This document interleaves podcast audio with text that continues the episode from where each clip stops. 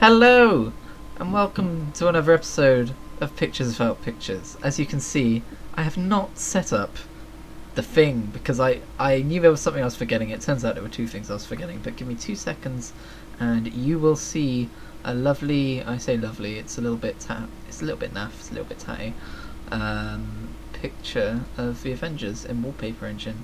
It should be should be doing it. Oh, it's because I haven't uh, swapped to it. Hang on, two seconds. This is the best podcast you've ever listened to. Hi, this is it. Here it is. Does it make it worse that I'm eating an apple right now? Reese is eating an apple right now, um, but that's fine.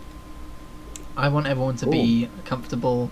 Yeah, it's a bit weird. The fire effect on the car to the left annoys me.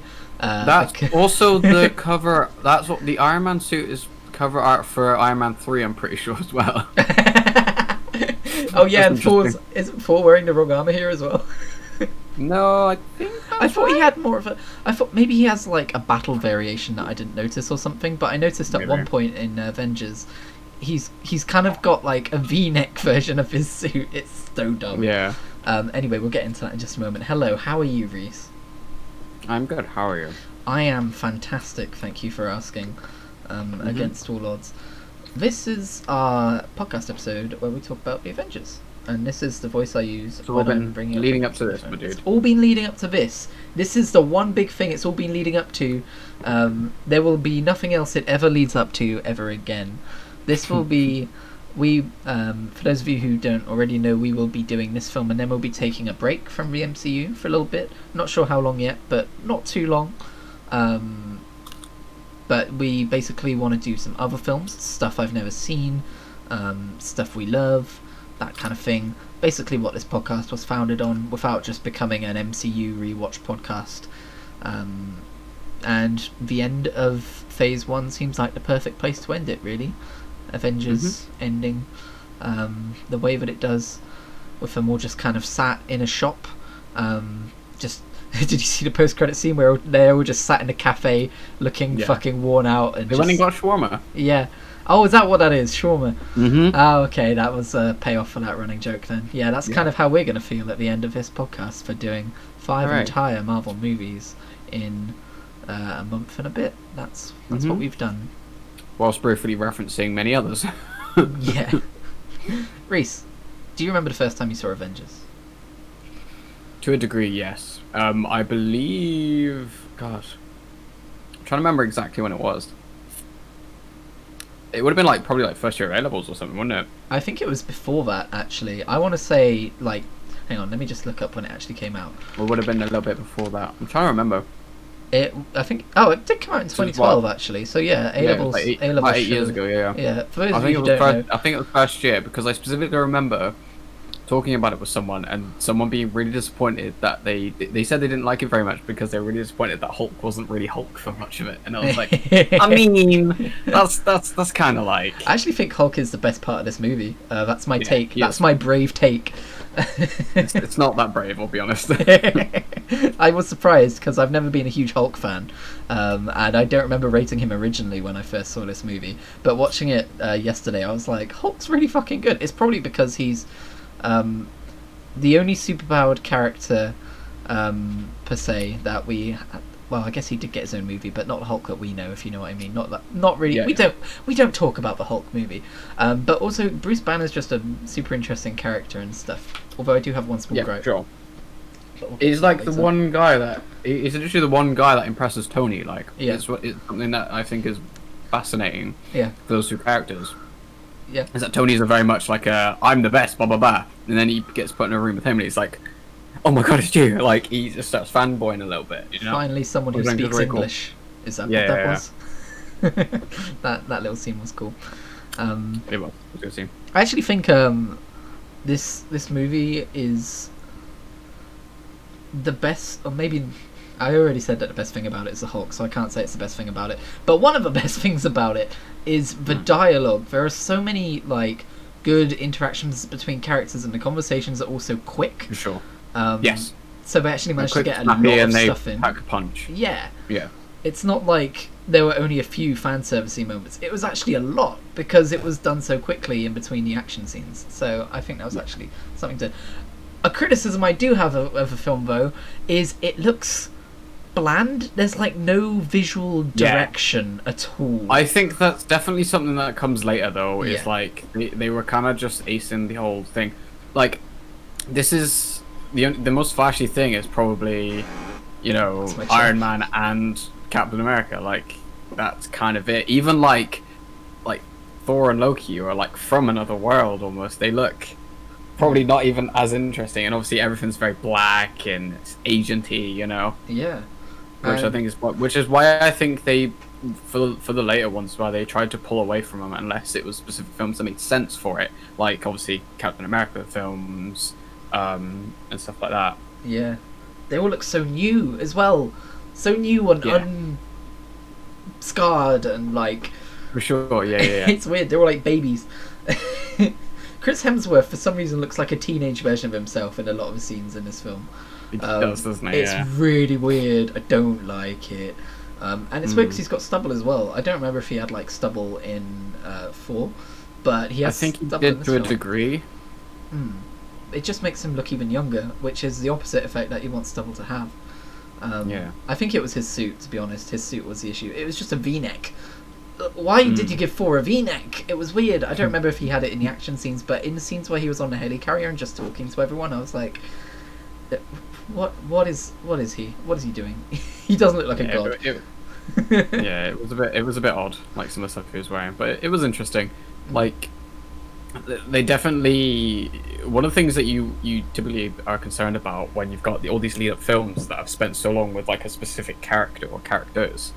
Um, one of the things you worry about is you lose a lot of that the moment that you, they all come together in the same room. Absolutely. But something that was done very well was they still had their own little moments by themselves, and then the interactions with each other expanded upon the characters that were already established. Yeah, yeah, that was done brilliantly because um, I guess it, I'm unfairly or not unfairly, I'm going to throw this into a comparison for a movie that came out half a decade later with Justice League.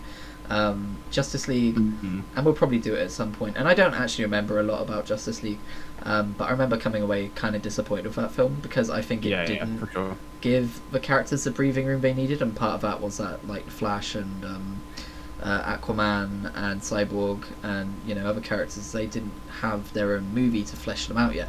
But then Hawkeye and Black Widow didn't have their own movies, and they still felt like and the Hulk, if this version of the Hulk, They, still, they they, felt felt established fresh. characters. yeah, like you gave them Mm, a decent amount of breathing room to like exist, and Nick Fury as well. exactly.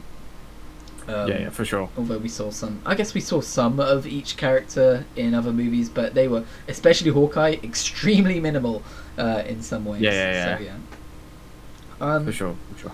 so the first note i wrote down is we open on a tease of the infinity saga's true threat but do we it's so like obfuscated i'm not even sure we see um you know the main villain of guardians of the galaxy his name eludes me um Uh, the I know you're on about yeah.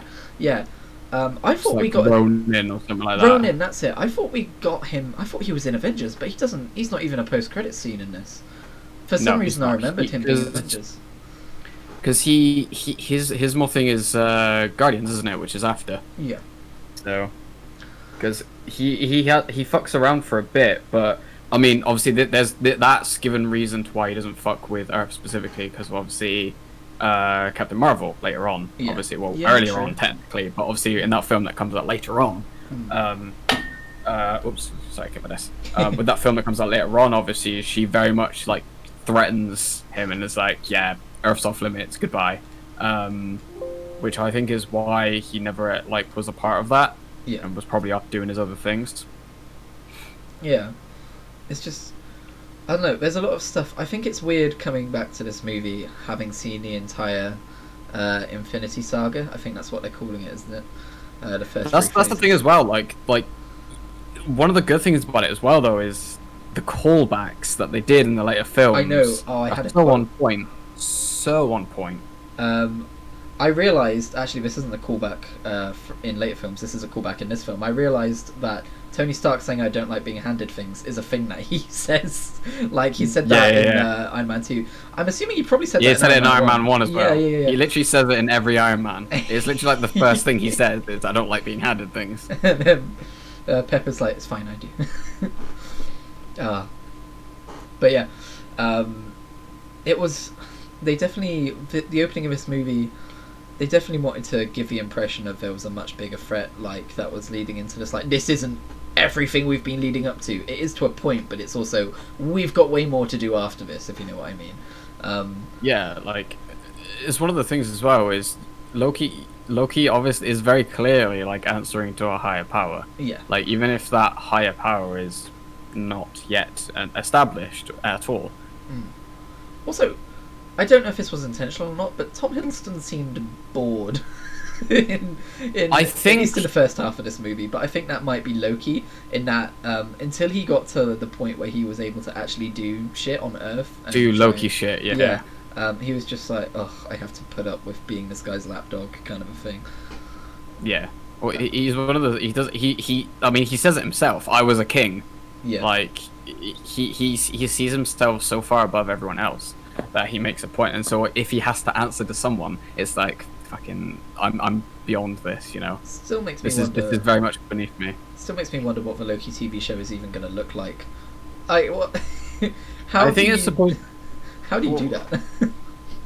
isn't it supposed to be based around like him having the Tesseract and just fucking about basically? I mean, I'm down. I just don't know how you make that a sustainable narrative across. Many I mean, episodes. this. Bearing in mind, this is the Loki right at the end of Avengers, which is who's still like very much like I hate my brother and probably all of these guys now, um, and want to do something to get vengeance back. So it could literally just be a case of he just ends up fucking about, you know, maybe coming back, know.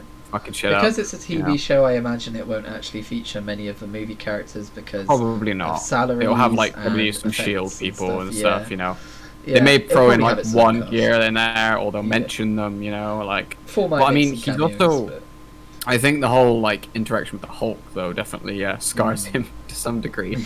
Um, so I honestly think like he probably will stay away from Earth because he realized obviously they're not as lowly as he thought. So he probably just goes off and maybe it's just a case of him finding his place to rule. Mm. Like I think that's probably the most accurate way of thinking of it. Yeah. Oh man, as I was watching this, though, I was um, I was thinking ahead to other films and like the fact that we see all these characters come together here for the first time, but then we see them more familiar with each other in later settings and storylines and stuff. It really made me appreciate um, the success that is the MCU and how they built it out and how it feels like fucking comic books. And how did they Yeah, do it it? really was, they made movies feel like comic books. Um, at least in the scope of like uh, in the Avengers, you know, obviously it's very Earth centric. It's very like this is a big thing that's happening on Earth. But later on, it's like we can have these characters um, interact with different worlds and different plot lines, and um, it's fun. Basically, it's stuff like I was watching. Uh, there was a scene where Thor and Hulk were fighting side by side. I was just thinking ahead to Thor Ragnarok and like how cool it is. Yeah, yeah, yeah. I don't know how to put it into words, but it, it's just cool. I, I I think I know what you're saying. Yeah, yeah. It's just cool. Um, I like how much they overused the soundtrack. They were like, "Oh, we've actually got a good soundtrack on our hands for once, so let's fucking overuse the shit out of it." And Yeah, yeah, yeah. I'm glad they did. Yeah, I mean, the, the first instances of like the Avengers theme is like it kind of plays the intro of it a little bit, Mm. in when obviously they're first going in to like the the underground like sort of base thing, like, and then the moment he says like, "Oh, it's a level seven, and then you can hear the the actual like full theme creeping in, and like you- and then it obviously title screen, and then it pops off, you know. yeah. I'm gonna get us taken off Spotify for copyright infringement Oh my because of my dude, careful. fantastic retelling of the uh, or re, re redoing of. It's alright. It's it's it's it's cover. It's fine. Fair use. Fair use. oh, yeah. Um, That was that was a phrase I had written down. Doors open from both sides. For some reason that stuck in my head. Do they use that again, or is that just something they used in promo material for the endgame stuff when they were doing kind of flashback audio snippets? Um, wait, what doors when, open? when they're in the base and the tesseract Mhm. um, is starting to open a portal, um, Hmm. and I believe it's the scientist dude who says doors open from both sides. Something about the way he said Nope. it. No, That wasn't. Nope. That wasn't him that said that, that. wasn't him. I have It a was- really bad was memory for remembering who said what. It was Hawkeye who said it. Hawkeye, that's the one. Uh, Mhm. yeah, he says doors open from both sides. Does he say that again in Infinity War or Endgame or something? I don't know why that's stuck in my brain, but it is. Uh, Maybe I'll Google it. God, I don't know. Maybe I'll do some quick Google foo live on the show. I don't know. That doesn't seem like something that Oh, would naturally I know fit. why. It's a song from it's it's one of the soundtrack songs uh, from Alan Silvestri. Um, that's why it's stuck in my brain because it's probably in a playlist I've got somewhere. Ignore Oh me. yeah, for sure. Ignore me. oh, Uh, it's all good. It's all good. yeah, I like it. I do like it when they name um, particular soundtracks after the lines that they're associated with. It's easier to recognise them. Mm. Oh yeah, for sure. Um, Um, yeah. Sorry, carry no, go ahead. I didn't have much to say. It's fine. Go on. Okay. I was gonna say, continuing on in the underground scene, um, didn't we get a tease at the end of uh, Thor where Loki was masquerading as a scientist dude? Because he I, looks. I in imagine he had some sort of well, n- not really, because he like looked over to the mirror and then he, Tom. It wasn't like his reflection was Loki. It was like Loki sort of walked in and was like, hmm, "That sounds pretty good," and then he just sort of turns and goes, "Yeah, that sounds pretty good." Oh, okay. I might be Like- misremembering something I already saw. I think it's just I think it's just inf- influenced. Um, I imagine like it's weird to like to work out how exactly that worked Hmm, because the idea is obviously Loki is in some weird place. yeah. Maybe this is like a little bit of time after the fact, and he they've found a way obviously because they they know how to use the tesseract to make a portal and then get through, yeah. which is odd. Um, There's a lot of things which I think um, don't tie in too perfectly, but you just kind of have Yeah, to sure. accept that nothing's ever going to be perfect on a scale as big as this. Um, Mm. And it's it's the kind of thing most people don't even think about. I'm just I think I just nitpick too much when I do these notes. I look for things to talk about, and because I mean, of that, I it- notice things. it's weird, like trying to work out how exactly like it worked out like that. Like even if you didn't do that, it still would have been fine. Like you ignore that end credit scene, and it's still it's still fine. Yeah. Like if Loki's not there and he's like, "Oh, that's interesting" or whatever, Hmm. Yeah. I don't know. Maybe they on. took a different direction with the with the plot uh, after they'd already filmed that, and then yeah, they just yeah, hope I think forgot so. about it. That's probably the case. But uh, honestly, that end credit scene isn't necessary in any capacity. Like you can literally remove that, and it Yeah. works a lot better. Honestly, It does. It actually works better. it raises too many questions to be worth it. Yeah. so Um, Yeah. maybe they'll go full on. Um, what's his face, George Lucas, and like make a whole film to uh, to try and fill in the gap. It'll be like the time travel Yeah, yeah, version yeah. of uh, Endgame. God, Jesus Christ. Um, did you notice in that scene though, Loki's eyes were really dirty? they were like yellowed So and hollowed. So yeah, so I honestly think like it's either a case of um like it, it, it, I, I have a couple theories for that. It, it it basically seems like obviously he is very hollowed out or whatever because he's had to deal with probably some very horrible people. Um, I mean, you kind of attest to that when he has that sort of conversation through that vision, um, like partway through the movie. Yeah. It honestly seems like he's sort of drained and he's like almost like been worked to the bone almost. Mm. It's like he comes through and he looks stupid tired, but he's just like, and he's so like not Loki as well. Like he Yeah. doesn't like he he he looks like he looks like ridiculously like evil. Like he's like he's basically walked through him and I'm the bad guy, and then obviously done his done his thing. Yeah, because I was thinking as well, the fight he puts up against the uh, Shield agents. Obviously, he wipes the floor with them, but not as quickly as I'd expect.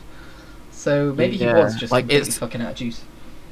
Yeah, I honestly think like obviously if he was because obviously if, if he, he was dealing with Thanos, like obviously that Mm. much we do know at this point. Yeah. Um, obviously not so much aware of that from this film, but obviously he is dealing with Thanos, and Thanos is like, by all extended purposes, a crazy person, the Mad Titan they call him and all that. Um, so I guess the idea was he basically broke him down and was like, "You're gonna go do this for me now," um, and if not, well, I will kill you. Yeah. Uh, I mean, I guess if someone yeah. threatened me like that, I'd probably look a little bit weary as well. I mean, it's one of those things where, like, you're so confident in your power of what you are, and then once there's a bigger fish than you, it's suddenly like, oh shit, like, Mm, you know. exactly. Um, moving on a bit, I liked how they had introductions for each character. Um, Yeah. like, it's probably why this movie is quite long, but they were like, "This is important. We need to establish Yeah, each this- character in the Avengers." Yeah, the setup, the setup, I think, does take a, lot- a lot of bulk off this movie. Yeah. you, you remove that, and it's like we're good to go. But even then, though, there's still important stuff intermingled in that, Mm. like why Captain America is important and why he understands what's going on and is, and obviously he understands. Obviously, it's important to go do this. Obviously, uh, Tony Stark's whole thing, and that obviously he, he ends up being kind of central to a lot of it because of obviously his tower and stuff. Um, and then I think the introductions for both uh, Black Widow and uh, Bruce Banner are important just because these are characters we don't really know that well. Yeah. Um, so they're very, and then you've got Thor. He literally drops in and he's there, like he's he's just there, which I think is kind of a statement to his character as well. Mm. Um, but like he, Yeah, it must be it must be a case of like he's a lot easier to like be like, oh yeah, this is Thor. Yeah. Like he's he's a very much simpler character than the Yeah. others. If we just will quickly go through them Um, though, I loved, I loved Black Widow's entrance, like the switcheroo. Um, I hope we get to Yeah. see more of that kind of thing in her own movie when she gets that soon. Um, I mean, her her her movie stuff will probably be a lot of spy stuff, I imagine, which would be interesting to see. I can't say I'm hugely hyped for her movie, but it is the first Marvel movie Yeah. we're getting in a fair bit. I so- believe probably I believe see. Iron Man is supposed to be in it as well Oh, to some really? capacity. Huh. Yeah, I've heard I've heard he's supposed to be in it to some capacity. Uh, So, so Robert Downey Jr. is like, that's it. No more Iron Man. Iron Man died. I'm done doing Iron Man. And they're like, hey, we're doing this prequel movie. He's like, oh, go on, man. Was he, was he like on his way out though, like uh, like like uh, Chris Evans and Chris Hemsworth were? Uh, obviously, Chris thought so. Evans was be done with the role. He was like, no, "I'm no. done after this." Like, No, because Chris Hemsworth stayed on. Um, I assume the two people who left. yeah, were... but he, he stayed on because it changed, and Yeah, he was like, "Actually, I'm enjoying this again." I know, but like, I what thought- with, with Robert Downey Jr., was it a case of him being like, "Okay, I'm done with this role now," I don't even know or was it a case of obviously this the character is done, but I'm happy to come back and do like prior stuff that would be included, obviously with that stuff. Robert Downey Jr. done with Marvel. Um, looks. There's a small chance we'll actually see Robert Downey Jr. in another Marvel movie. That's the title of his headline, and I'm going to be that annoying person who doesn't read the entire article because we're doing a podcast. But yeah, I guess I yeah I don't know the specifics, but I'm sure somebody does who's listening to this. Yeah, I'm sure. Um, but yeah, the Bruce Banner en- entrance, I literally didn't remember. I had apparently just purged that from my brain for some reason, but I thought it was a really cool scene.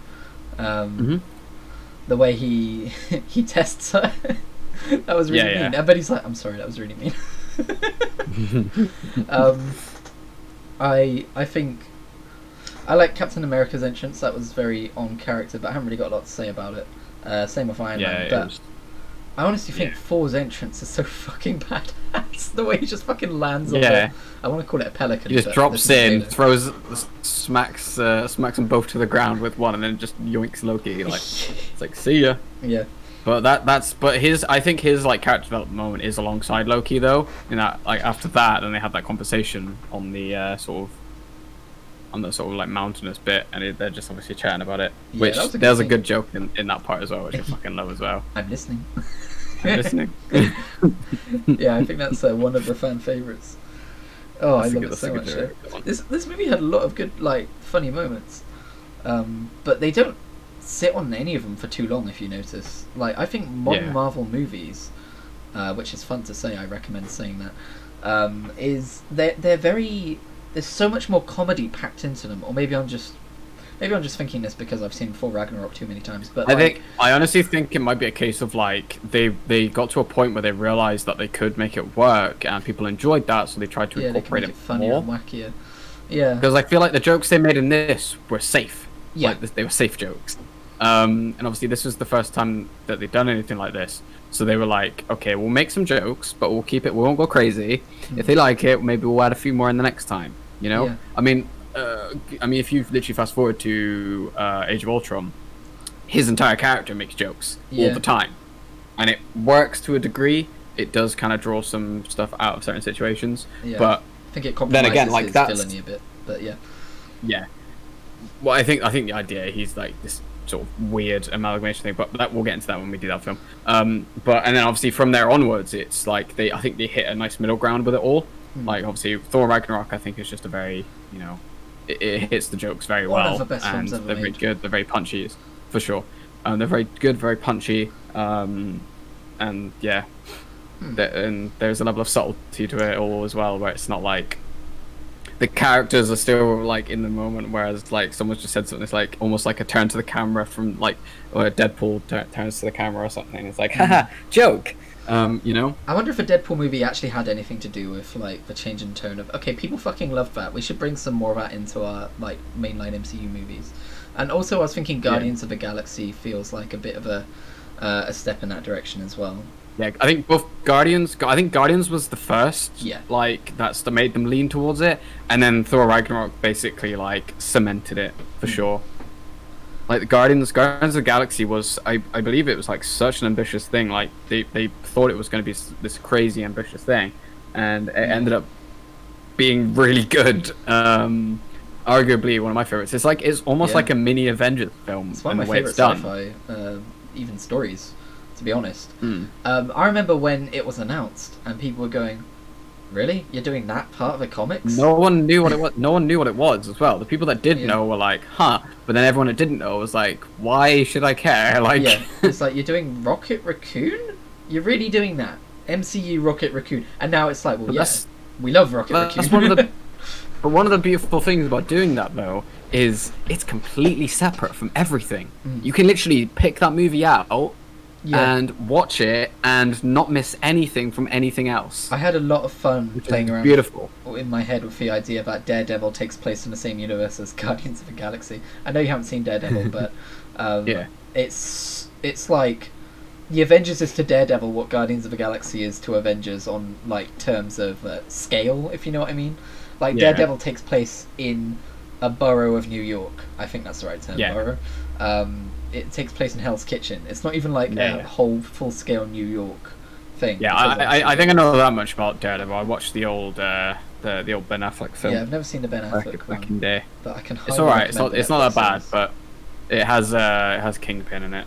I I really believe, hope. and Bull. It has Kingpin and Bullseye, I believe. Yeah, I really hope they make new deals for the for like Disney Plus. Like, I need more Daredevil and Jessica Jones in my life. God damn it! Just yes, give me that. we do. Um, I mean, it, would be awesome to see. It would be awesome to see if they did incorporate. Like, I, I think the best way they could incorporate Daredevil is with Spider-Man. There was because- a rumor that they were going to incorporate him Yeah. into a film. I don't remember which one though. I heard that. I heard that. Um, and I think honestly the best way they could do it is with Spider-Man because Yeah. Spider-Man is a very much beloved character. You add a more edgier version in, um, I think it could work quite well because they're both very they're both very similar in like what they do as well. They're very acrobatic. Mm. Um, They share so a I think it would work. Kingpin. Quite, and Kingpin. a- and Kingpin is also yeah similar villain. if you're gonna if like you're that. gonna put Kingpin like Daredevil's Kingpin into the like actual movie side of the MCU, that he would Yeah. he his actor I forget the actor's name, but he does it so fucking well. He would be right at Mm. home, honestly. Um, Yeah, yeah, for sure. and don't give me that minor side villain shit. He deserves his own movie. He's so good. I mean, he technically did have his own movie in Multiverse. yeah. So yeah. Um, wide boy. I fucking love his but I mean, like this version of.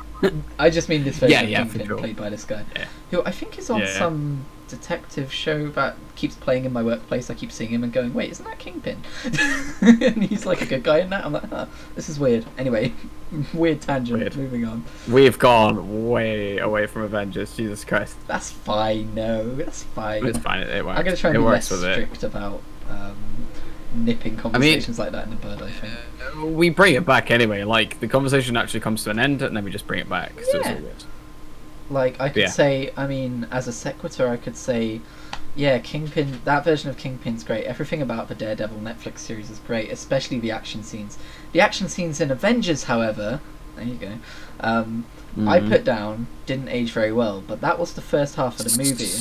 Yeah, I, I thought it's the exact same thing. Some of the earlier ones are just hit, guy goes down, stands Yeah. up. Hit, guy goes down, stands up. Like it's so boring. and I was like, all right. I think it's because they saved all their budget and rehearsal stuff for the second half for of the the movie, big. which is yeah, yeah. I mean, very well there was so much shit going on at the end. All very, a lot, a lot of it practical as well, which was very cool to see.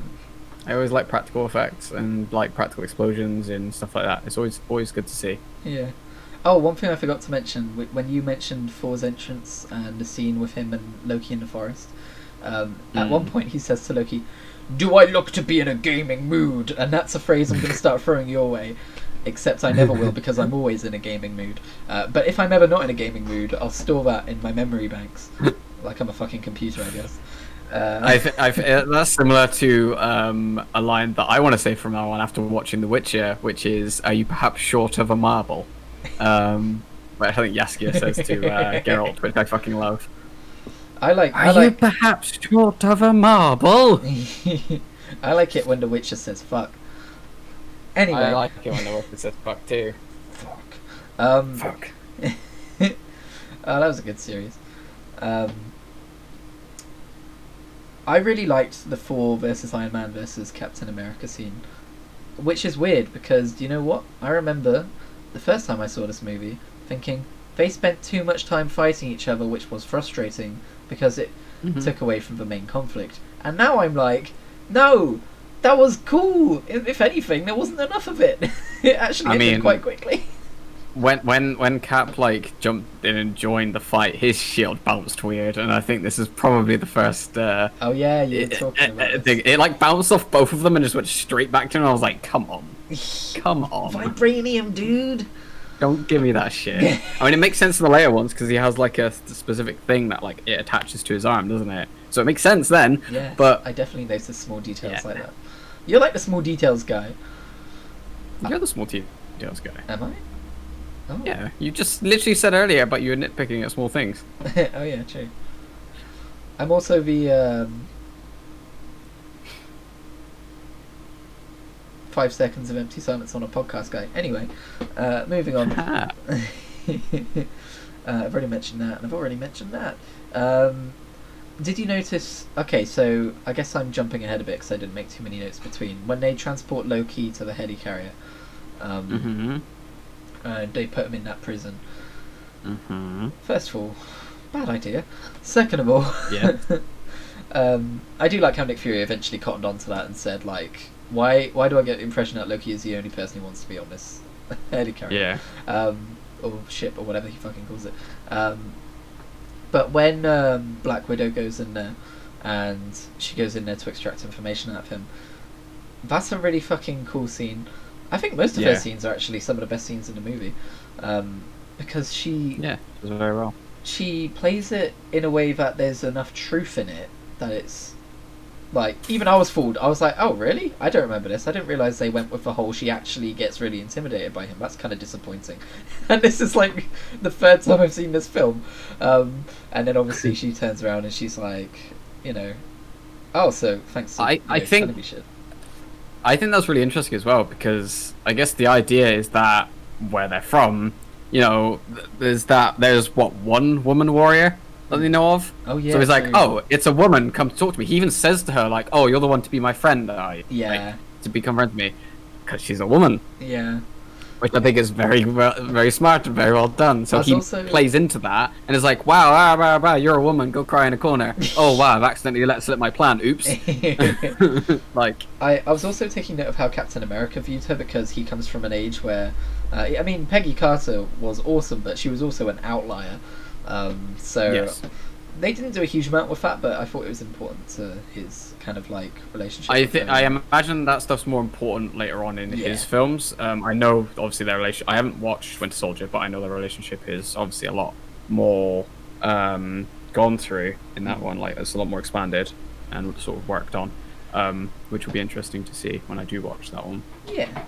Uh, but I was gonna say about that scene, uh, when Loki is like trying to be intimidating and stuff, it was kind of clever how, and there weren't a huge amount of clever shots in this film, but it was kind of clever how we were viewing her through the glass, and then Loki's reflection was superimposed Yeah. on top of her to look more Yeah, yeah, yeah. intimidating.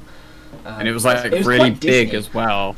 It was wide Loki. Yeah, it was quite Disney, wasn't it? Of like how he was like towering over her like that. Yeah, yeah, yeah. yeah. it was Um, very good. But then obviously she did the switcheroo. Very good. She's shot. like, she, she shouldn't be called Black Widow. Should be called. She should be called the Switcheroo. because the um, switcheroo. Yeah. I think it is intentional that that her interrogation mirrors um, her opening scene where she was like, "Oh, hang on a minute, I'm in the middle of an interrogation. This guy's about to tell me everything." Like that's foreshadowing. So, um, that Yeah, yeah, yeah. Also, Sure. Loki's outburst, Loki's outburst I put was kind of not PG. Um, There's not a lot of stuff in here that's not PG, I which. I'll mention after you're done with your point. um, but that's good. It, we shouldn't like make everything super PG. It would be boring if it was. Uh, but yeah, it just kind of took me by surprise. I was like, oh damn. Uh, but then I remembered this is also a series which kills literally the ent- half of the entire population of the universe, and then spends a movie dealing with the grief of the characters who survived. So Yep. I guess I should be surprised when Avengers gets a little bit dark. hmm for sure, for sure. Um, but yeah, like there's other points like where it's like um, when he's working out like, oh, how do you when uh, it's Tony with Bruce and he's like, oh, how do you work? How do you like work it out? What's your secret? Smooth jazz, big bag of weed. it's like, all right, wasn't expecting that. oh yeah, I forgot about that. It's line. like it's such a like it's such like a throwaway line, but it's like that's not something you say in a Disney movie. well, to be fair, this was pre-Disney, right? Was it? yeah, yeah, yeah. yeah. Yeah So was. this is probably Oh. why it's a little bit more edgy. Uh, side note: uh, I was looking at Disney. I was looking at Disney Plus earlier, and they have this section called Disney Through the Decades. I was like, sure, and I clicked on it, and they have Star Wars movies and um, Marvel stuff, and I'm like. Does that count as Disney through the decades? you weren't Disney back then. They weren't Disney. Yeah. Um, Yeah, yeah, yeah. I thought that was a bit weird. weird, but then you could also say the Pixar stuff wasn't Disney, but I'm not old enough to remember that acquisition, so it just sounds like Disney to me anyway. But anyway, Yeah. I thought that was kind of a weird uh, semantics thing, I guess. Um, Yeah, yeah. but I think one of my favourite scenes in this movie is when they all start arguing about um, Yes. Shield's use of the Tesseract uh, technology to make weapons, and how that Mhm. entire scene plays out, um, and how uh, Bruce Banner picks up the scepter, but you don't know until he knows, and it shows how It's, he's that's not that's what I was looking for as well. Yeah. I, I was looking for it because I, I saw and I saw I, you can if you're paying attention to the you can see the moment he turns ar- like he turns and picks it up Mm. and then you see like Nick's like eye go down and he's like Oh, hand on gun on. like That's cool. it's very Oh, it's very, I it's very well handgun done. on his gun. That was fairly like obvious Hmm. that bit, but yeah, I didn't know. But like he he's looking at him, and then you see him like his eyes his eye darts down, and then that's when it shows them like reaching for their guns, and they're like, "Put it down." He's like, "Oh." When did I pick this up? Yeah.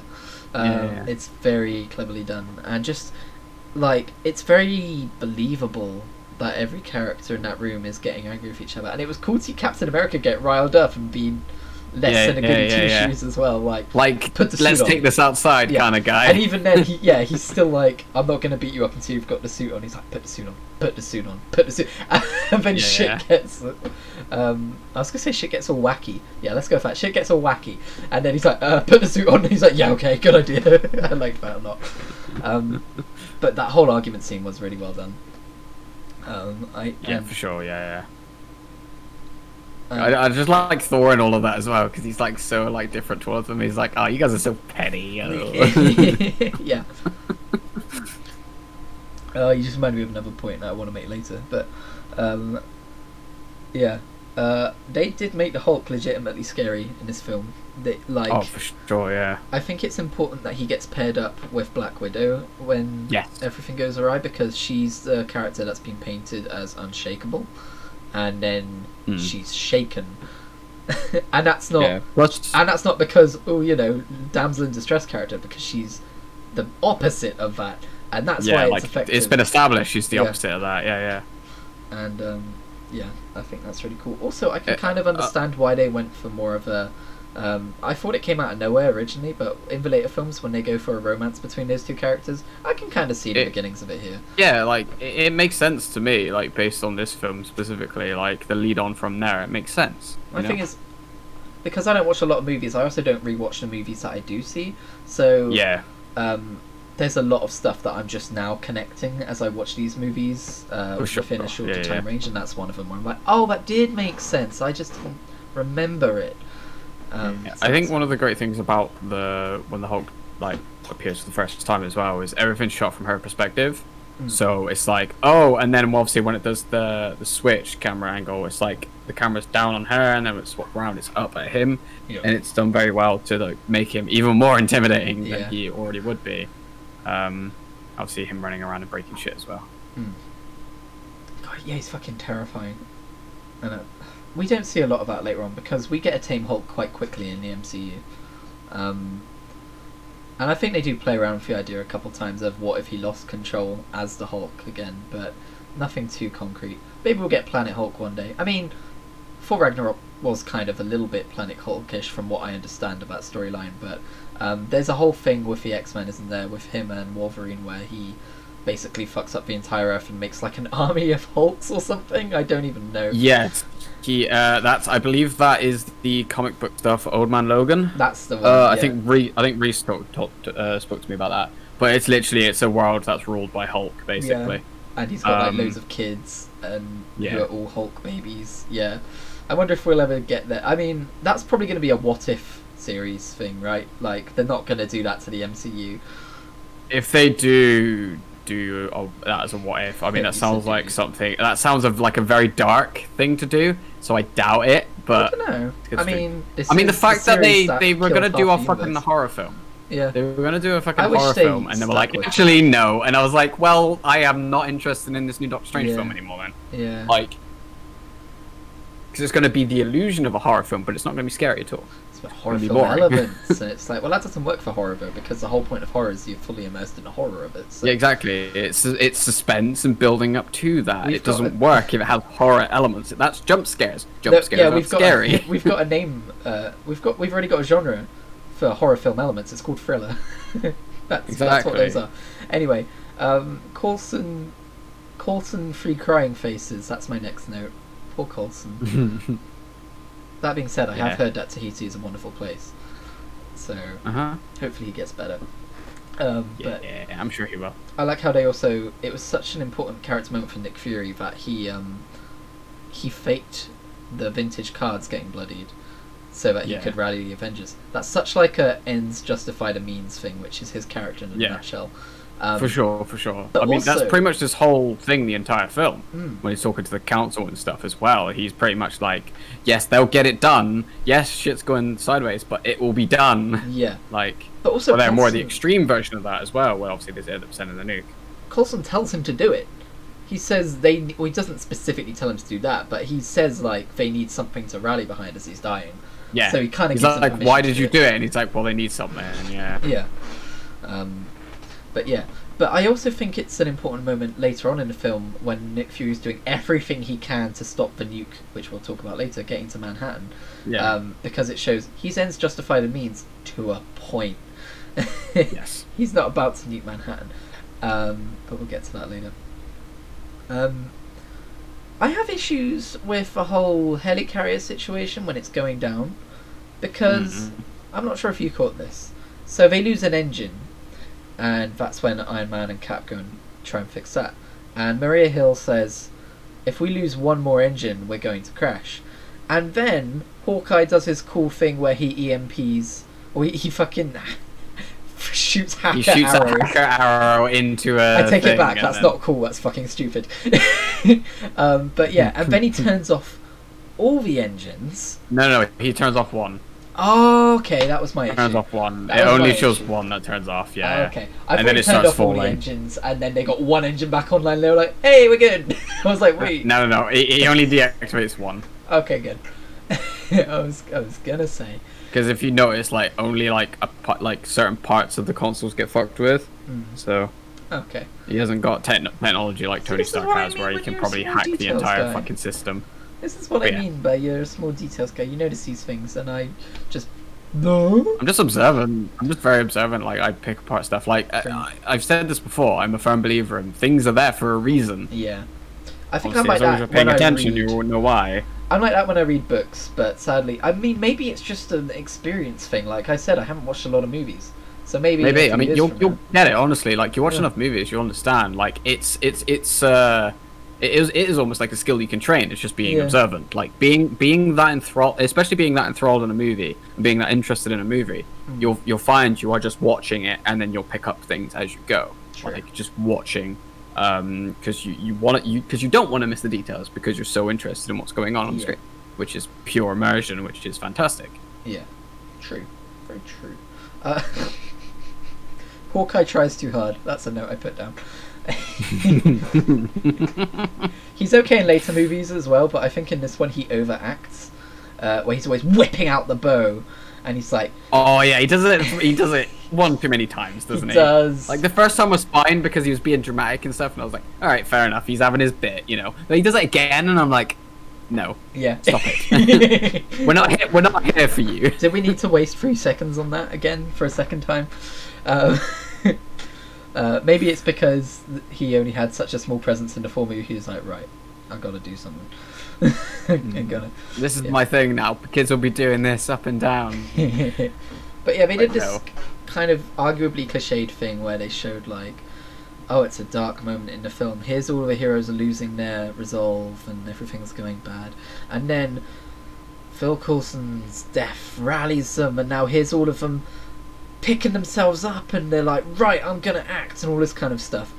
And Thor is a funny one to observe during this time because they do this thing of you see Thor looking sad, and then all of this other stuff happens with Phil Coulson, and there are so many cuts and shots of different heroes that you kind of forget by the time that you get back to Thor that nothing really happens between him looking at his hammer on the ground, looking dejectedly at his hand, no, and then looking at his hammer and going, wait a minute, and lifting it up and going, I'm a god of thunder. his rallying cry I- is that he can still pick I up the hammer because yeah, I I, know think because it's different. worthy. I, I think it's. I think you're taking it very literally. Right. Um, how I observe that is that he sees himself as failing again, Mm. and I think it's. I think the idea of him being in that moment and then uh, still picking up the hammer is harkening back to what his what Odin said um, from from obviously his film. I think the idea is that obviously he lost, and that kind of old Thor of you know the old arrogant and like wanting like I should win all the time, blah blah blah. But he lost. He was tricked and he lost again. And I think he's just having that moment of being like, like do I even deserve to pick this up right now? I guess. Yeah. Um, and then obviously there is a lot of cuts and stuff in between, which kind of does muddy that a little bit. But I think the intention there is like he goes no, and then he kind of remembers what Ho- Odin said about like, obviously he knows he's worthy deep down. I mean, or else he wouldn't have done the stuff he'd already done. So then he goes Yeah. and picks it up, and then obviously has that moment. I was gonna say I think maybe yeah. him picking it up was him going, okay, still worthy. okay, we good. Yeah, like, like he was just it it, was just, it was just. I think it was a case of like that was that weird like, because because he is like in in terms of obviously his people, he is still quite young as well, or is Mhm. considered to be still quite young. Isn't he like a Um, thousand so years old? Yes, but like that's why I meant, that's why I meant, let's say like from his Yeah, perspective, yeah, from yeah. his people's perspective. Um, so he has that like almost like moment of being like self doubt, I guess, where he's like, "Do I deserve to pick this up?" But then obviously he's like, "Oh, of course I do, yeah, yeah." It's like, Um, I'm but it's not like an arrogant. Of course I do. It's like a, I know I I can. Yeah, I guess. I was I was kind of oversimplifying it a bit for comedy, but you've got a point. Oh yeah, for sure. but I, I honestly think I honestly think having that, having it done differently would have worked better because I, I think there was too much happening in between for it to work Yeah. properly for the for what I think was the intended way for it that to work. That might be one mean- of the only points. That might be one of the only cracks in shown in the whole. You can't. It's hard to focus on so many different main characters. Um, Yeah. In a film like this, that might be one of the only times that a crack is shown. Yes, for sure. Like Oh, actually, It's hard to- more. okay, go Uh, but it moves on, so carry on. Oh, I was just gonna say like it's the only point because they're also separated, but they're in so different places as well. And I think Mm. because they're so separated, it feels like what they're doing is separated. Even though like obviously he's come across the thing and be like, oh yeah, he's blah blah blah not alive, but I think it's just it's done strangely, and I think there probably was a better way of doing it, cutting between them so like, aggressively like that, because it mm. was like the it was supposed to be the suiting up part of the movie, I think, which was obviously everyone's getting their shit and stuff. I think that's what it was supposed to be. Wasn't a very good suiting up scene though. I think it's just think. a trope in a lot of movies of if you've got a wide cast of characters and they're all having a rallying moment, there's usually at least one which is in like a different location, and it doesn't necessarily Mm. make a huge amount of sense for them to have that same rallying moment, but for the flow of a movie, it needs to be that way. Um, yeah, it does feel somewhat removed. it's the kind I of thing my brain likes to pick out and laugh and Mm. like toy with. But um, I was gonna say the only other issue I have, and I mentioned earlier, I had one issue with the Hulk, and that's that I think he didn't necessarily get enough time to transition between.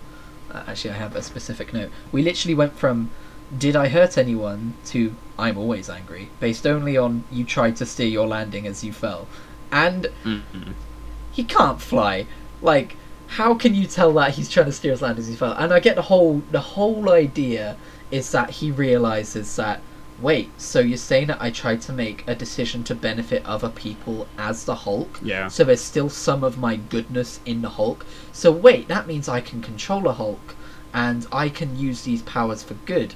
I just think it wasn't necessarily given enough time and I know this is a very time constricted movie because of it's so long already, but um, it wasn't given enough time to really flesh out and so unfortunately the way it kind of looks like for the Hulk is we see him going, oh shit, we can't let him be the Hulk. We like he can't control himself. He's a loose cannon, all this kind of stuff. So all of a sudden, we're good. Mm. uh, and it's not a huge flaw in the movie. It's a movie without a lot of flaws, though. So I am going to be picking apart Yeah. the flaws that there Yeah, are. I do agree with that because there was nothing from that moment until he appears in New York. Yeah. like I do like that Tony there. knows that he's going to come to this realization. No, like Tony already knows it when he's talking to him. I think there's a quote Yeah, um, where he's basically saying something along the lines of like, "Oh, and when are you going to suit up?" And he's like, "No, I'm not bringing the Hulk." And he's like, "Okay, well, you know, we'll see," kind of thing. He knows. yeah, yeah. Um, but yeah, yeah, yeah. But that's the thing. Like th- that's what I love. Um, everyone else sees it as him poking the bear, Yeah. when really he's encouraging the bear. Yeah. Um, it, it, there's that moment where they're on the screens and stuff, and he says about it, and he's like, I can't remember the, what, specifically what he says, but like he has like a proper like moment with him in the lab, where they're like it's, through the screen because he's like doing stuff, and then like moves it out the way, and he's like, No, no, no, I'm talking to you. Yeah, Like, and it has that that very, very real sort of human moment yeah, which I think is very, which are rare for Tony. And it's nice to see like when he ha- does have those moments because he does know obviously when it is necessary to be that. Hmm. I just like I look at comic books and I see the Hulk, and I've never been like, "Ooh, good Hulk Oh, story." that- But MCU. Sorry, I just remembered. I just remembered the point I was going to make about that. that sorry. Um, that's the first time because to- that's what I mean about callbacks as well. Because Tony specifically says, because obviously says that's you absorbed enough radiation to kill you, Mm. but you didn't. Yeah. So you must be still alive for some reason. yeah, or some purpose, which then is called back to in Endgame when he says, uh, "This is what I'm built for," huh. yeah, I guess. which I, did, which I, which I think was brilliant. The fact that that line came from Tony is pretty good. Yeah, yeah, very true. This is this is such a good like.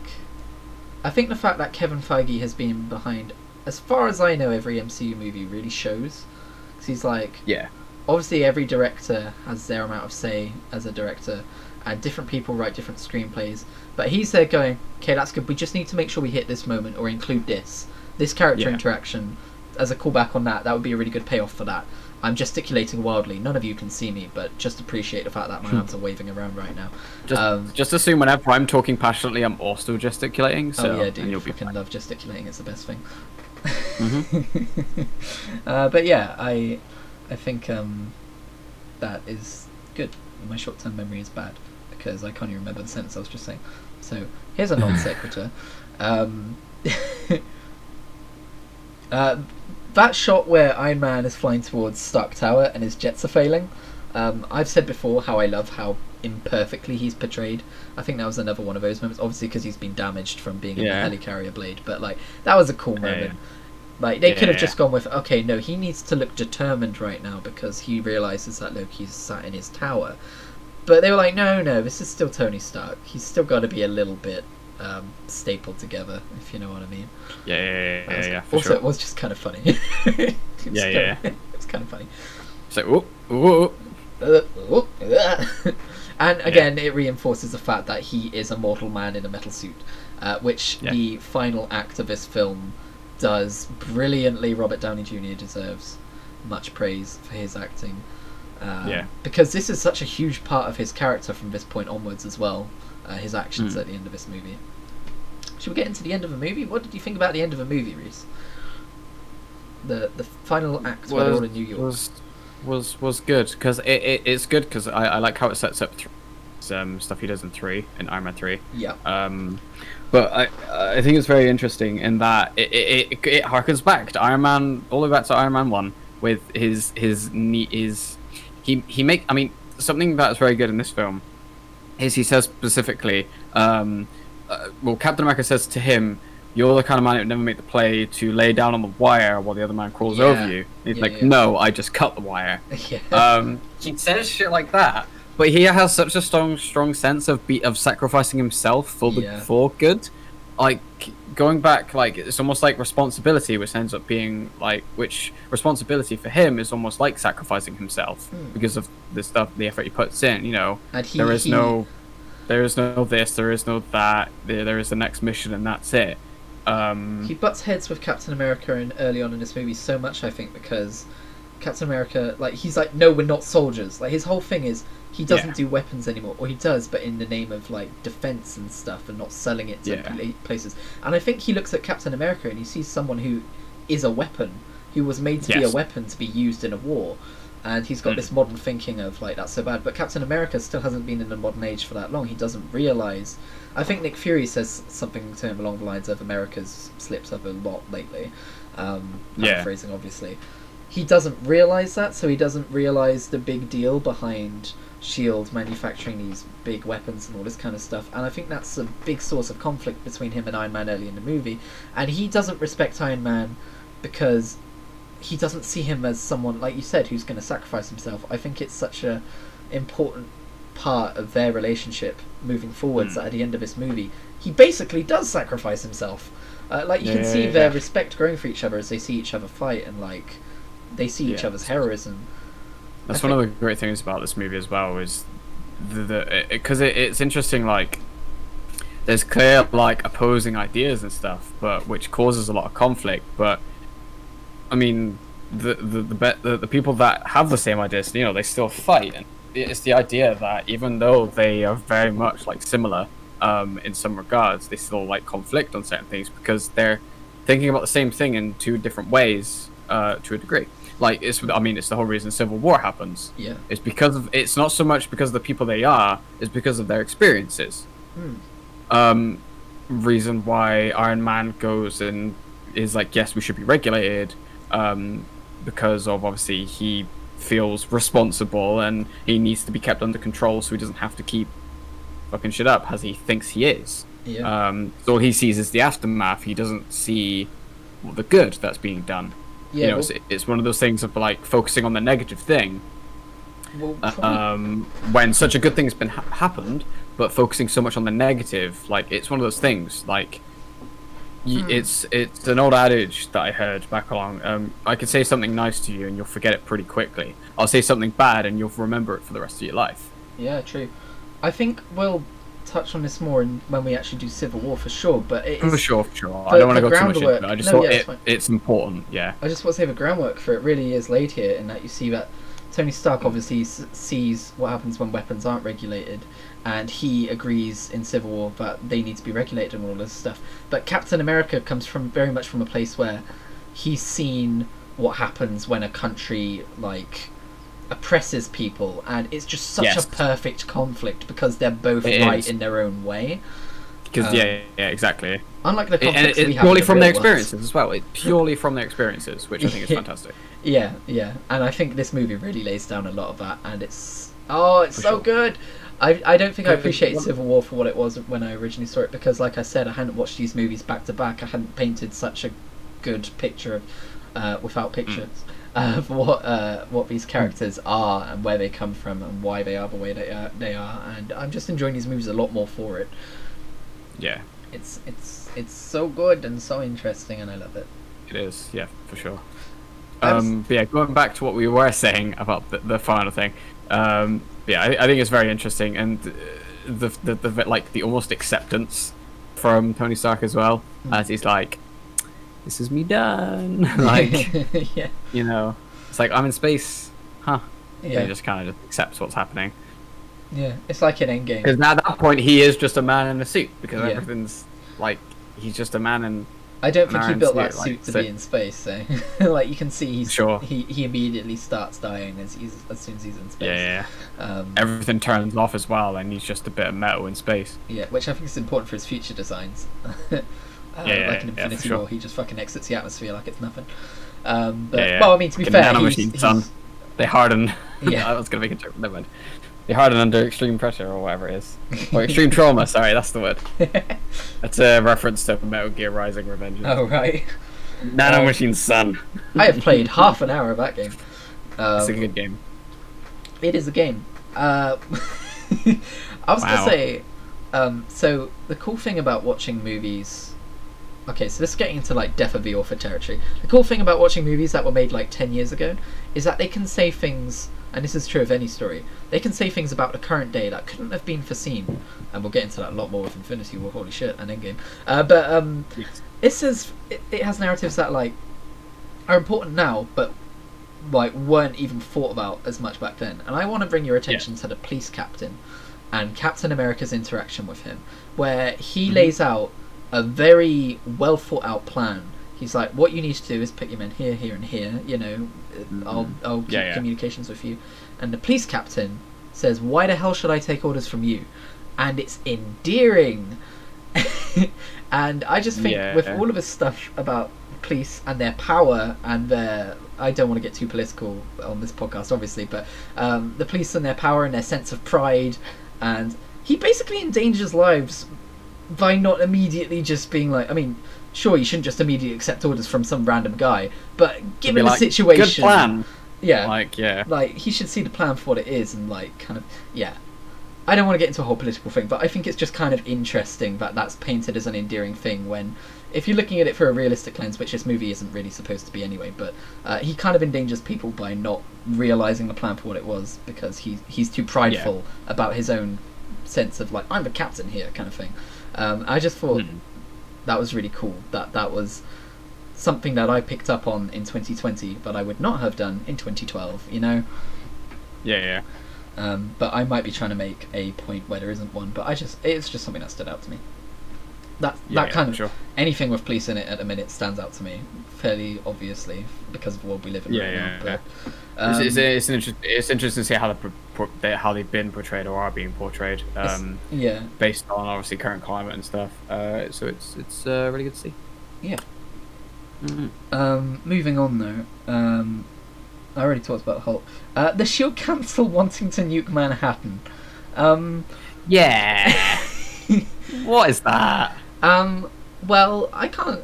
Well, basically, we'll be able to talk more about this in the future. But this, I'm surprised I forgot this happened, and I yeah, think I know that, that someone sent a nuke. I just can't remember where exactly it came from. I just I didn't remember the nuke at all, and I think it's crazy that Nick Fury didn't turn around and start questioning Shield Council after that. You know, but I guess it's because he is Yeah, also yeah. a man of um, ends meet the uh, or means. I forget. I'm losing my mind here. But like, I just thought that was really the ends justify the means. Yeah, and that's something I'll be bringing up again when we do Winter Soldier. I won't go into it too much now because I, don't want to spoil shit. But And um, I imagine Winter Soldier it goes a lot more into Shield stuff, so it makes sense. The main thing I- that's more to do with Cap and stuff. the main thing I want to talk about is just how it never comes up again.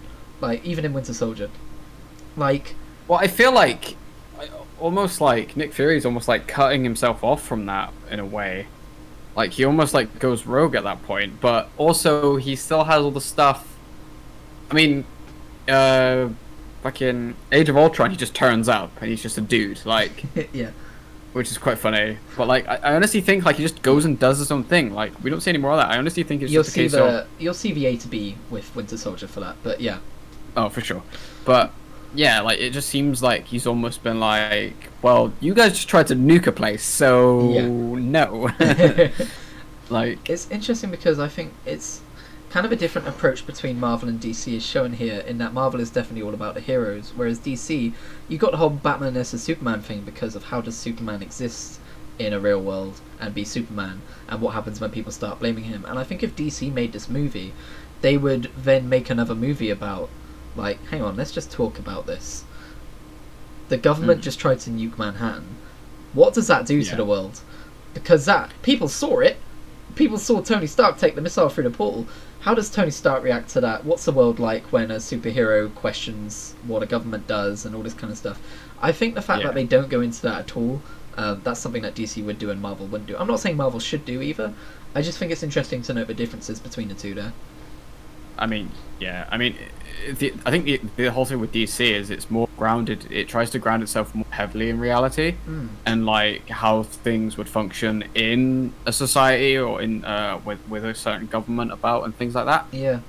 With at least that with with DC's movies. yeah. with yeah with marvel it feels almost like plot points like it's Yeah. just this is the, this government is doing this and that's the plot point for this movie like yeah. um you know which i think is really interesting and that's the thing as well like i don't say i don't think dc is by any way worse than marvel in terms of like the content they could put out i just think they're just doing it no, they're sorry, just no, no, no, no. I, I don't think the stuff. Sorry, sorry. I'll say it again. I don't think the material they have to work with is necessarily worse. There you go. But I think the execution of Yeah. trying to make it into a grander thing is very bad. yeah. because- oh, I could talk for hours about They, that. I don't. I don't think they to make it good. They don't have to do what Marvel does. They don't have to make this incredible uplifting thing. You know, oh, the heroes are downtrodden and trodden, and then they rise up and do the good thing. You know, Mm. like that's kind of not what you want from DC, especially with characters obviously like Batman and so on and Superman. Um, because these, I mean, they they had a good setup. I think, like with Man, Man of Steel was a good film. Man of Steel was a great film. Mhm. I haven't watched Thank Wonder you. Woman, but I want to, and Oh, I'll watch Wonder it at some Woman's great.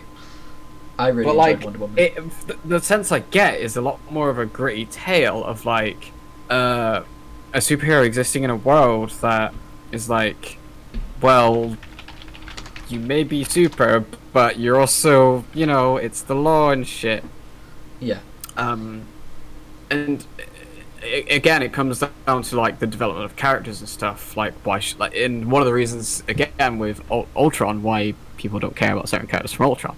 Um, in that like, there's the characters that you know, which have all of the screen time in Justice League, and the characters you don't know have no screen time. Mm. And it's like, right, but then I'm not gonna care about the characters even more Yeah. and I'm only going to root for the ones I like, but Yeah. then that removes half the movie. well, well, Like- absolutely do DC movies after we finish with like Phase Three of Marvel and stuff. But yeah, oh, I, sure. I'm so looking forward to doing those because I think it's in a way more interesting to discuss movies that went wrong than movies that went right. And Avengers is very much Hmm. and a trying to understand went like where they went wrong and Yeah. how they could have done better. Yeah. yeah, because like this, we've been mostly pointing out things which we really liked. Uh, we've been making. Uh, I won't say making mountains out of molehills, but like for instance, when I've detected like a flaw, I've kind of gone in depth on it. When really, I watched it, I just kind of went, "Huh." I wasn't going, "Oh, that's kind of lame" or anything like that. Um, whereas Justice League, I remember coming out of that movie and just being like, "Eh." Batman mean, looked was- weird. He had these weird goggles on. That's about all I remember of the film at this point. Yeah. I mean, I mean, the whole thing was just it was like we need to set up big set piece at the end. That's what that film felt like. This film, it expanded on its characters, had many conflicts between said characters, and then eventually coming together for the set piece at the end. Yeah, exactly. And I just think it's it's almost like Just And make I'm not everyone saying this is angry at each other. I'm not saying this is the case, but it feels like Marvel, the MCU, is mostly produced by someone who loves comics, and DC is mostly produced. I don't even know if it's all produced by the same guy, but it feels like it's mostly produced by a board of executives who Yeah. are trying to tick boxes sure. of like what do fans want, uh, how can Yeah. we get this into the same level of like fame as the MCU? Yeah. Because I guarantee Um, you, if the MCU wasn't a thing, we wouldn't have any kind of connected universe for DC. They wouldn't have For sure, tried for to sure. do that. and that's that's that's what's annoying is like no ideas original kind of stuff. It's like right, Yeah. but allowing creative freedom with these kind of things is or should be encouraged, and it's not encouraged enough Yeah. because of well, very simply money. It's so no one wants to spend millions of dollars or pounds or whatever currency on something that is trying to be do something different Mm. because different is they so don't have exactly different they haven't researched Yeah. because different is entirely new and they can't research that because it's new and that's why so there's so many sequels. it's a and risk. remakes and Like even in the games Exactly. industry nowadays, there are so many remasters and remakes, and I notoriously Exactly, because they know these things but- can sell. All they have Yeah. to do is slap a fresh coat of paint on it and sell it the same game effectively. Yeah. I mean, to, to, to, some people's credit, Capcom have done a fantastic job with stuff like Resident Evil 2, where they remade the game effectively. Yeah, there's Um, there's definitely remakes like that, um, but there's But, also like- remakes like um, oh, just remasters like. Oh, I can't think of one off the top of my head now, but uh, you know the ones I mean, where it's like, oh, oh, Yes. I can tell you one. It's just Assassin's it's just Creed upscaled Ezio res, collection. like it's just Yeah. upscaled. Like Assassin's Creed Ezio collection. When Assassin's Creed Two, when I, I they patched it, I think, but when Assassin's Creed Two as the Ezio collection remaster came out, it actually the characters looked worse than the original. They had this weird clay face Oh, thing no. going on. I don't know what's wrong with Ubisoft and faces. Someone needs to talk to them, but Yeah, it was someone needs to. Yeah. it was a thing, and we're getting on a massive tangent here, but like it's it's easy to see how how there is a balance you have to make between creative types and business types. I'm very much a creative type, but I'll admit you can't have one without the other. Um, yeah, it, too many creative like types makes if we're staying on the gaming alleg- allegory too many gaming types makes star citizen or more appropriately doesn't make star citizen um, because that is a game that quite famously isn't like produced or not what's what's the equivalent for that? Isn't um i guess doesn't have a publisher telling them to stop.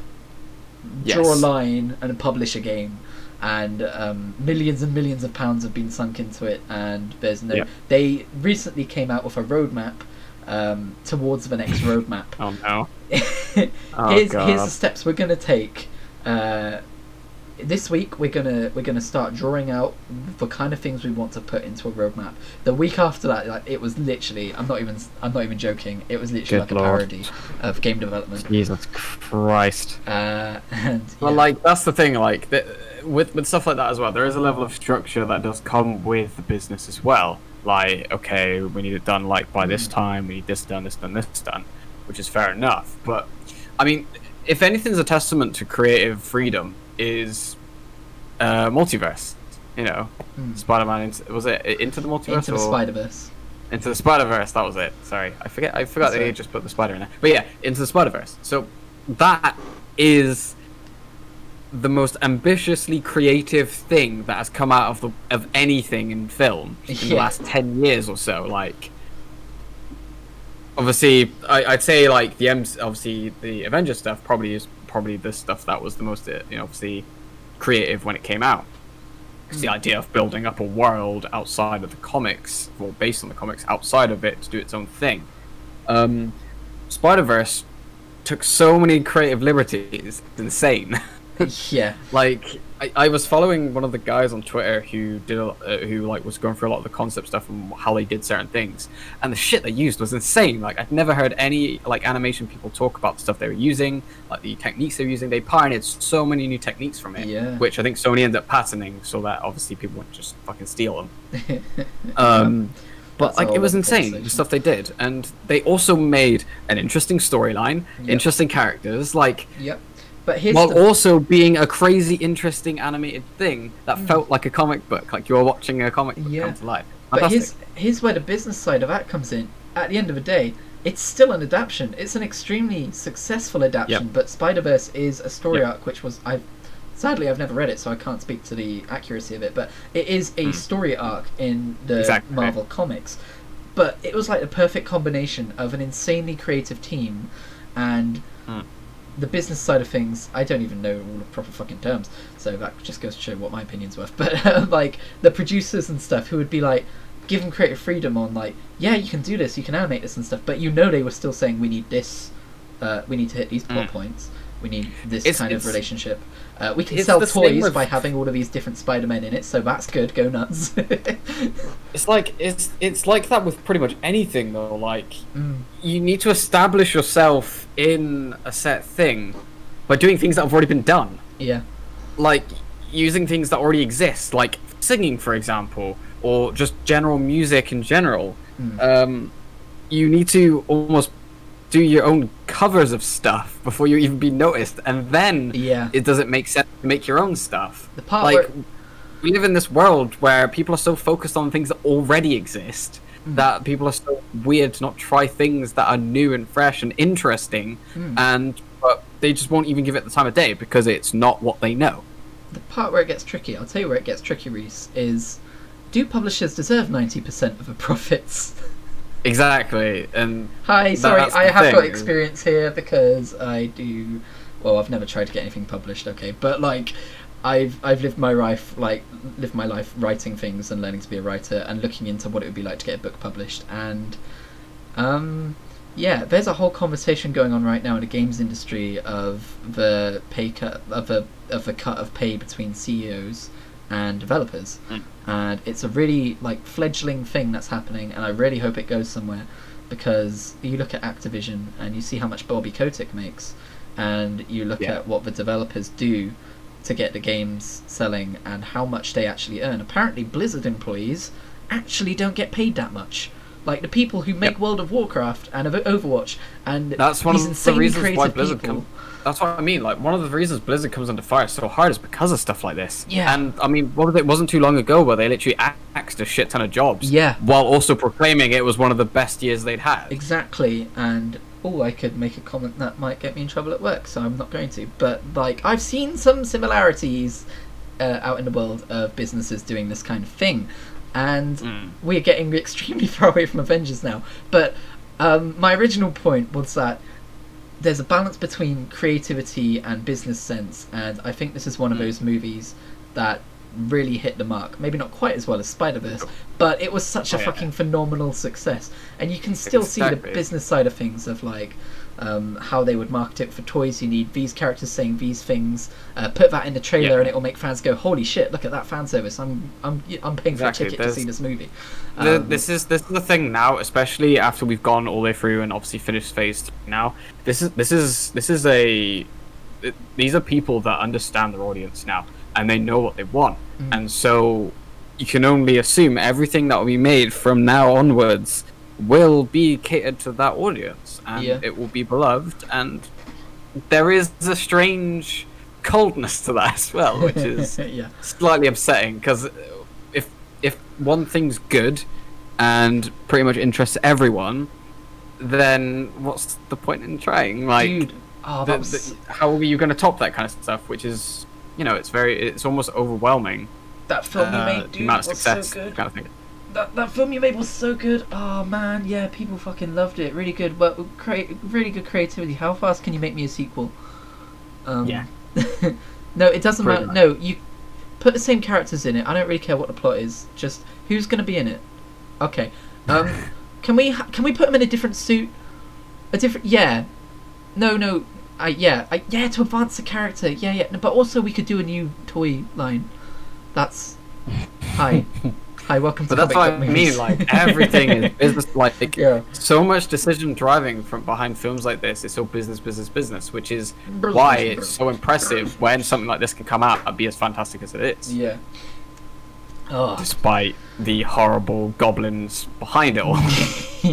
capitalism is what we have. Um, so that was that was phase one of our uh, podcast. Reese, do you have anything with a else to say random about about cap- Avengers? capitalism in the middle. Yeah, mm, that's just the way. That's just the way we've been lately, isn't it?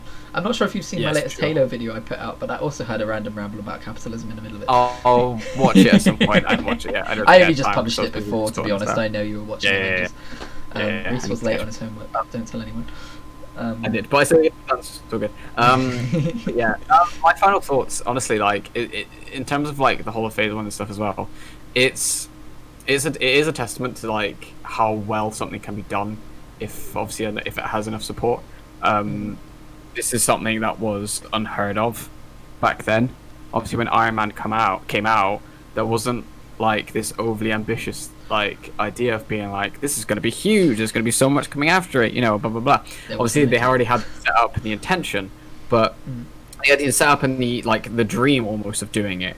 Um, and then they realized Iron Man sold really well, and we're like, shit, we need to do an Iron Man two. Yeah, um, I think it's quite like, telling shit, uh, maybe we should is we should do uh, Captain America. Yeah. Like it was like this almost rolling effect of like.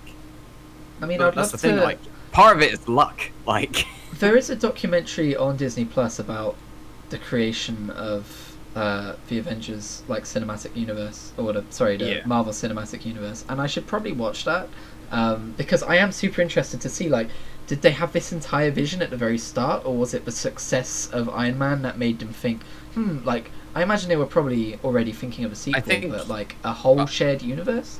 Because I don't I think it's a think new it's idea. yes and no. I think it's a yes and no. Um, i I think it just depends on who you ask.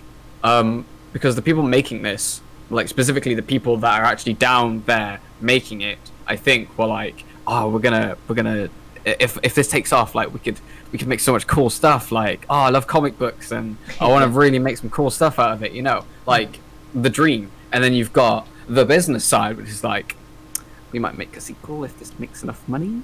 and it's like, and, that, and that's the thing. That's what annoys me so much. Is creativity is so hard stifled by the fact that you have to pay for shit. yeah. But- Getting off topic again. Sorry. Money is the root of all problems, people.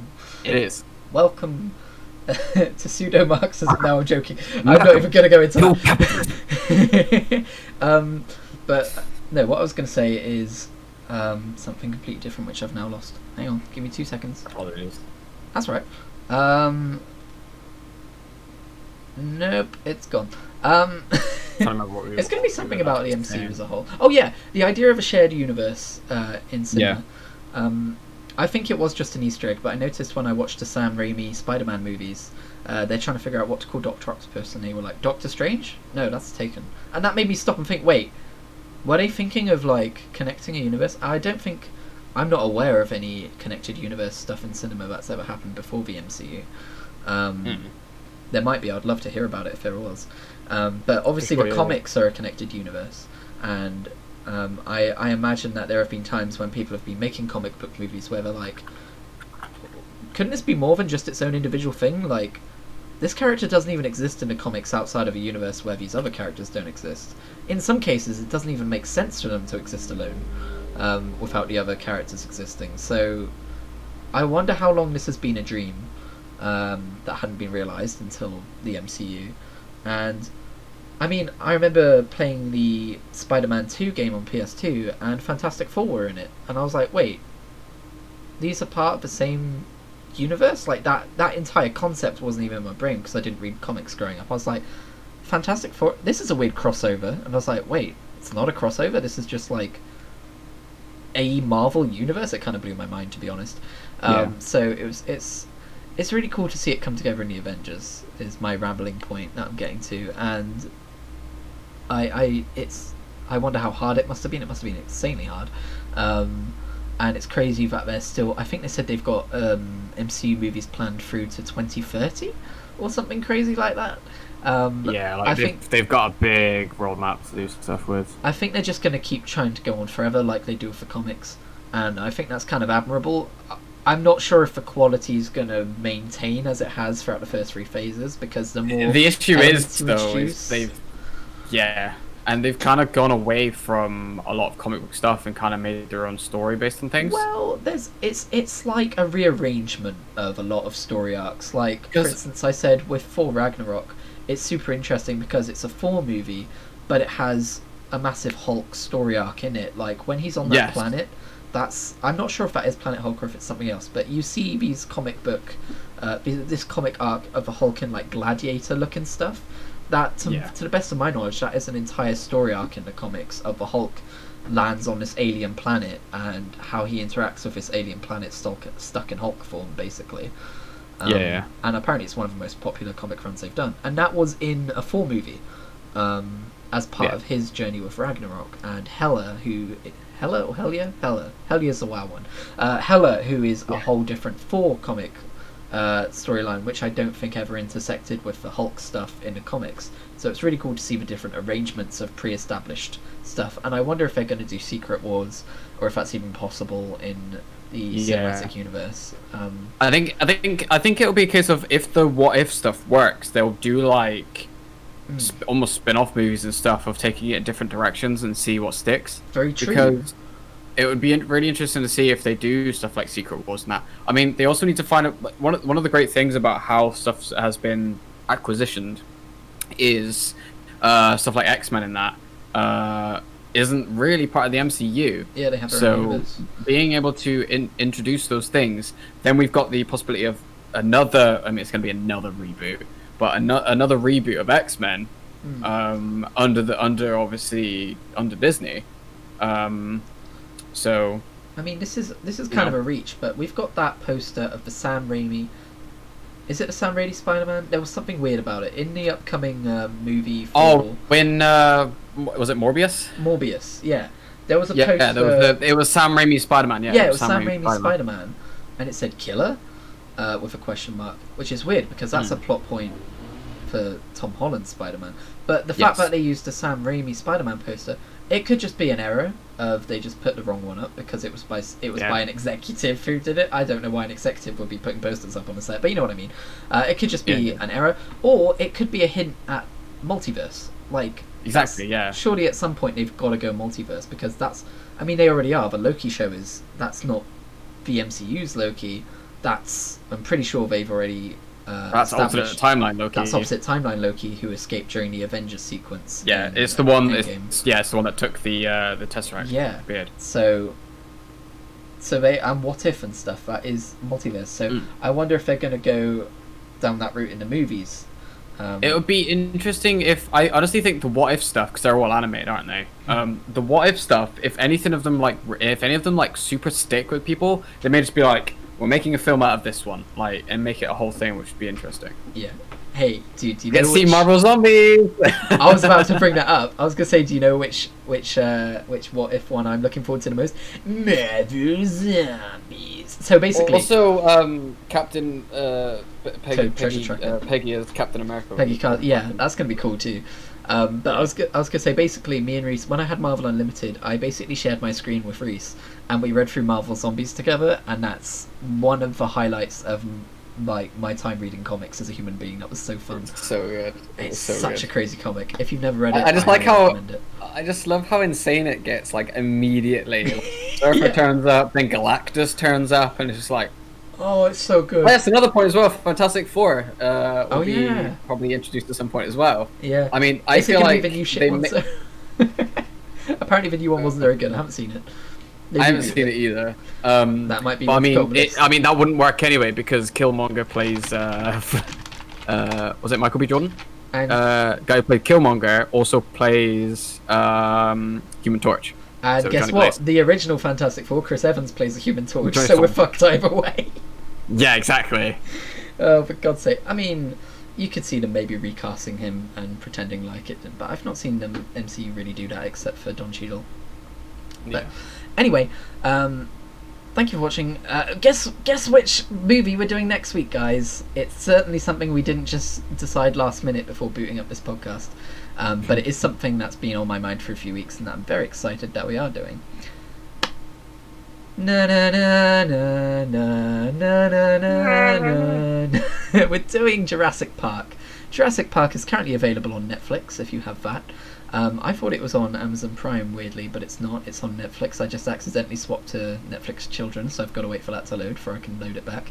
Don't think Jurassic Park's going to be on Netflix Children because it does have people being eated, but um, I'm digressing. Yeah. Next week, join us back here, and we'll be watching Jurassic Park. I last saw that film when I was about four or five years old, which now that I think about it, probably was not appropriate for my age. Can't remember when I watched it last. Um, there's there's two things I remember about Jurassic Park. I don't even know if it's one or two, uh, but here we go. And there's a third one, right? I'm not sure I've seen that one. Um, There's the third one as well. Yep. what I remember about Jurassic and the last Park one it's got rebooted. is a guy uh, gets eaten in a portaloo, and Yes. and clever girl. I remember that. Um, Girl. Also, I think it's Jurassic Park 2. I remember a shot of a dinosaur um, looking through a little girl's bedroom.